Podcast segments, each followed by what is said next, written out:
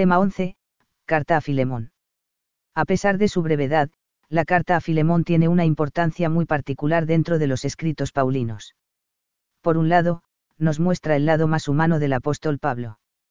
Por otro, refleja un rico contenido teológico, cuyo centro es la relación entre la fe y las obras. Una ocasión de la carta. Un esclavo de Filemón, llamado Onésimo, había escapado de su casa, quizá por haber hurtado algún dinero o un objeto de valor. Por temor al castigo no quiere volver con su amo, mientras estaba huido, encuentra a Pablo, que en ese momento se hallaba en prisión. Gracias a la bondad y celo del corazón del apóstol, muy pronto conoce Onésimo el Evangelio y abraza la fe cristiana. Tal vez en un principio pensara San Pablo retener a Onésimo a fin de que le ayudara, pero pronto cambiaría de parecer y decide devolverlo a Filemón, no sin escribir a su dueño unas breves palabras, una carta de petición, en las que se condensa un gran contenido humano y teológico. El estilo literario, los modos de expresión y la argumentación, son característicos de San Pablo. Por otro lado, como el único dato concreto sobre la situación personal que aporta es el hecho de que está prisionero, no es posible dilucidar con certeza la fecha de composición, ya que el apóstol estuvo encarcelado en varias ocasiones. Lo más probable sería que San Pablo hubiera escrito esta carta en Efeso, entre los años 54 y 57. Es el lugar más cercano a Colosas, donde San Pablo estuvo encarcelado, y donde parece más fácil que pudiera encontrarse con un esclavo fugitivo procedente de esa ciudad. Sin embargo, también cabría la posibilidad de que la carta fuese escrita en Roma, durante la primera cautividad del apóstol, y en ese caso habría que datarla entre los años 61 y 63. 2. Estructura y contenido.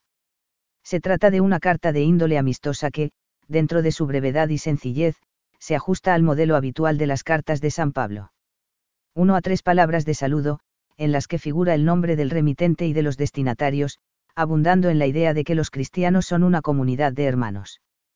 4 a 7 Acción de gracias por la caridad y la fe de Filemón, unida al deseo de que dicha fe sea realmente activa. 8 a 16 Estos versículos expresan, de diversas formas, cuál es la nueva condición de Onésimo tras abrazar la fe y ser bautizado, y en qué beneficia esto no solo al mismo esclavo, sino también a Pablo y a Filemón. 17 a 20 casi al final de la carta, y después de haber expuesto la situación, Pablo hace su petición a favor de Onésimo. 21 a 25 cierre de la carta y saludos finales. 3. Enseñanza. La argumentación de la carta a Filemón gira en torno a Jesucristo. Más allá de la situación histórica concreta, podemos decir que este texto trata de la relación que debe existir entre cristianos, hijos de un mismo Padre y, por tanto, hermanos entre ellos. Pablo no critica aquí la institución de la esclavitud. Es más, parece que admite como algo lógico que Filemón, ya cristiano, siga teniendo esclavos. Es cierto que Filemón, en cuanto cristiano, deberá tratarles caritativamente, si Efar 1 Ties 3,12, y que ambos deberán cumplir sus respectivas obligaciones, si EFAR. Col 3,22, 4,1, F659, 1 TIEM 6,1 a 2, TITI 2,9. En este sentido, permanece siempre válida la enseñanza sobre el respeto, la obediencia y los mutuos deberes que deben guardarse en toda relación humana, aunque esté de por medio la autoridad, y cuya base es el reconocimiento de la dignidad humana. La cuestión de la carta a Filemón va más allá, Onésimo se ha convertido, ha cambiado su identidad, y en cuanto cristiano, se ha convertido en hermano de Filemón, tanto en la carne como en el Señor, Siefar. FLM 16, GA 3,28, 2CO 5,17. Por lo tanto, su comportamiento respecto a él no puede seguir siendo el mismo, sino que ahora se rige por el amor, el agape, el cual es visto como una estrecha relación con los hermanos, dentro del ámbito de la comunidad eclesial. Para hacer entender esto a Filemón, Pablo pone en juego multitud de recursos. 3.1. Eclesiología. En esta carta no se desarrolla directamente un pensamiento eclesiológico. Sin embargo, todo el texto gira en torno al tema de la comunión, su fundamento y sus implicaciones prácticas. La fe en Cristo proporciona una unidad mucho más íntima que la meramente humana, tanto en su esencia como en el comportamiento exterior, cara a los cristianos y cara a la misión evangelizadora. No en vano, la relación que ahora se va a establecer entre Filemón y Onésimo durará para siempre, v15, cosa que no sucedería antes. Y esto es algo que es necesario comprender en toda su profundidad. En esta línea, el Evangelio no solo da una nueva identidad a cuantos abrazan la fe, sino también una nueva comprensión de su valor de creyentes, comprensión que se traduce, entre otras cosas, en comportamientos de agape fraterno. Tanto al inicio de la carta, VV 1 a 7, como al final, VV 22 a 25, Pablo habla de los cristianos como de una familia. La iglesia que aquí describe Pablo es una iglesia local, y lo que la caracteriza es la acción del Espíritu que reina en ella, la fe, la caridad, la gracia, la colaboración, la hospitalidad. A esto se añade la unión de las oraciones, a las que tanto valor da el apóstol, VV 4 y 22. 3.2. Cristología y obrar divino. Cristo es el, colorante, de toda la vida cristiana. Junto al Padre, es el dispensador de la gracia y de la paz, VV 3 y 25, está en el origen de la propia vocación, tanto cristiana como directamente apostólica, VV 1910.13.23, es el objeto de la fe, V5, la causa del buen obrar, versión 6.20, el origen de la autoridad apostólica, V8, la base de los lazos de fraternidad, V16. Cuando uno entra en contacto con Cristo, toda su vida cambia de dimensión, todas las esferas que la componen se ven afectadas por esa fe. En nuestra carta se hace también una consideración sobre el obrar divino, concretamente sobre la providencia. Como se refleja en el versículo 15, Dios también puede servirse de los acontecimientos humanos para intervenir en la vida de los hombres, con un objeto positivo, dar carácter de eternidad a aquello que teníamos solo de un modo temporal. 3.3. Bautismo. La conversión, la fe en Jesucristo, el bautismo, dan una nueva identidad al hombre. Pablo la describe de una forma muy gráfica, el ser engendrados de nuevo.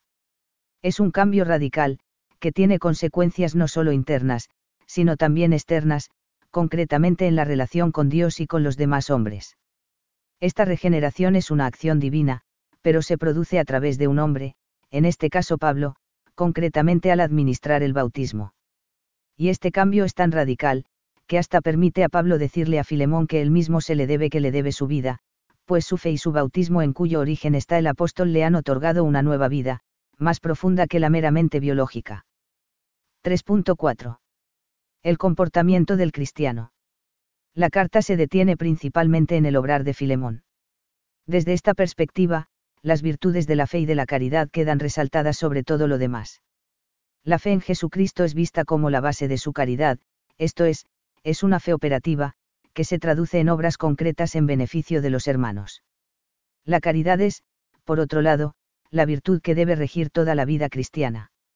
Ahora Pablo le pide a Filemón que vuelva a hacer efectiva esa fe. El nuevo factor que aquí aparece es el de la libertad, la obra buena debe ser voluntaria, no fruto de la obligación. La libertad y la voluntariedad se convierten así en factores determinantes del obrar moral. Como ya hemos mencionado, Pablo busca con esta carta remover el alma de Filemón, para que el Espíritu actúe a través de éste libremente.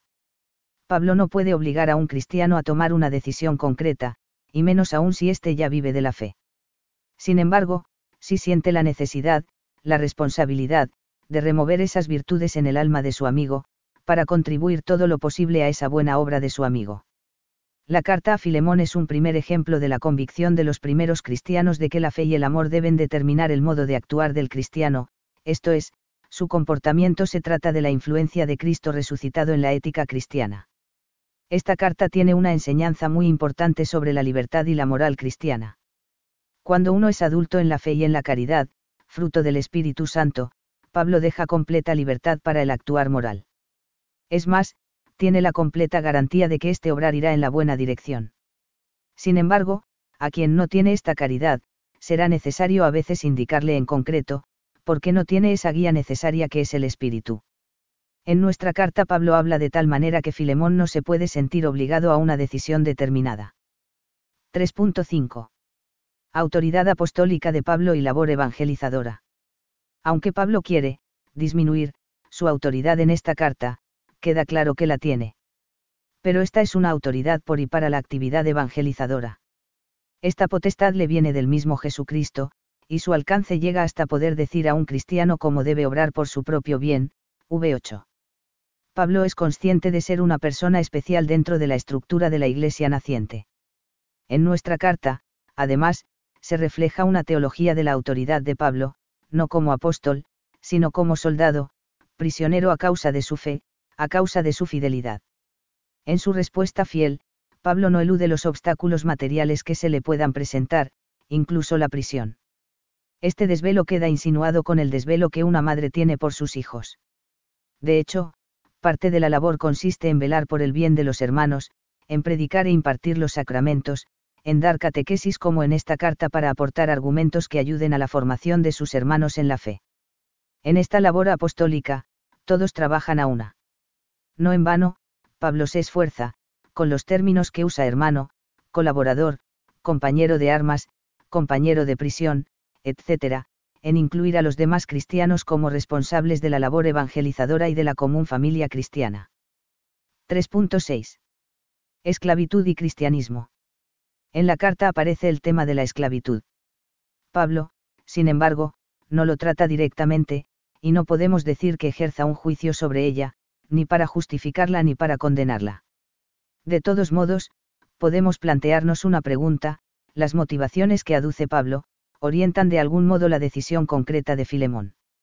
Implica su argumentación la petición de libertad absoluta de Onésimo.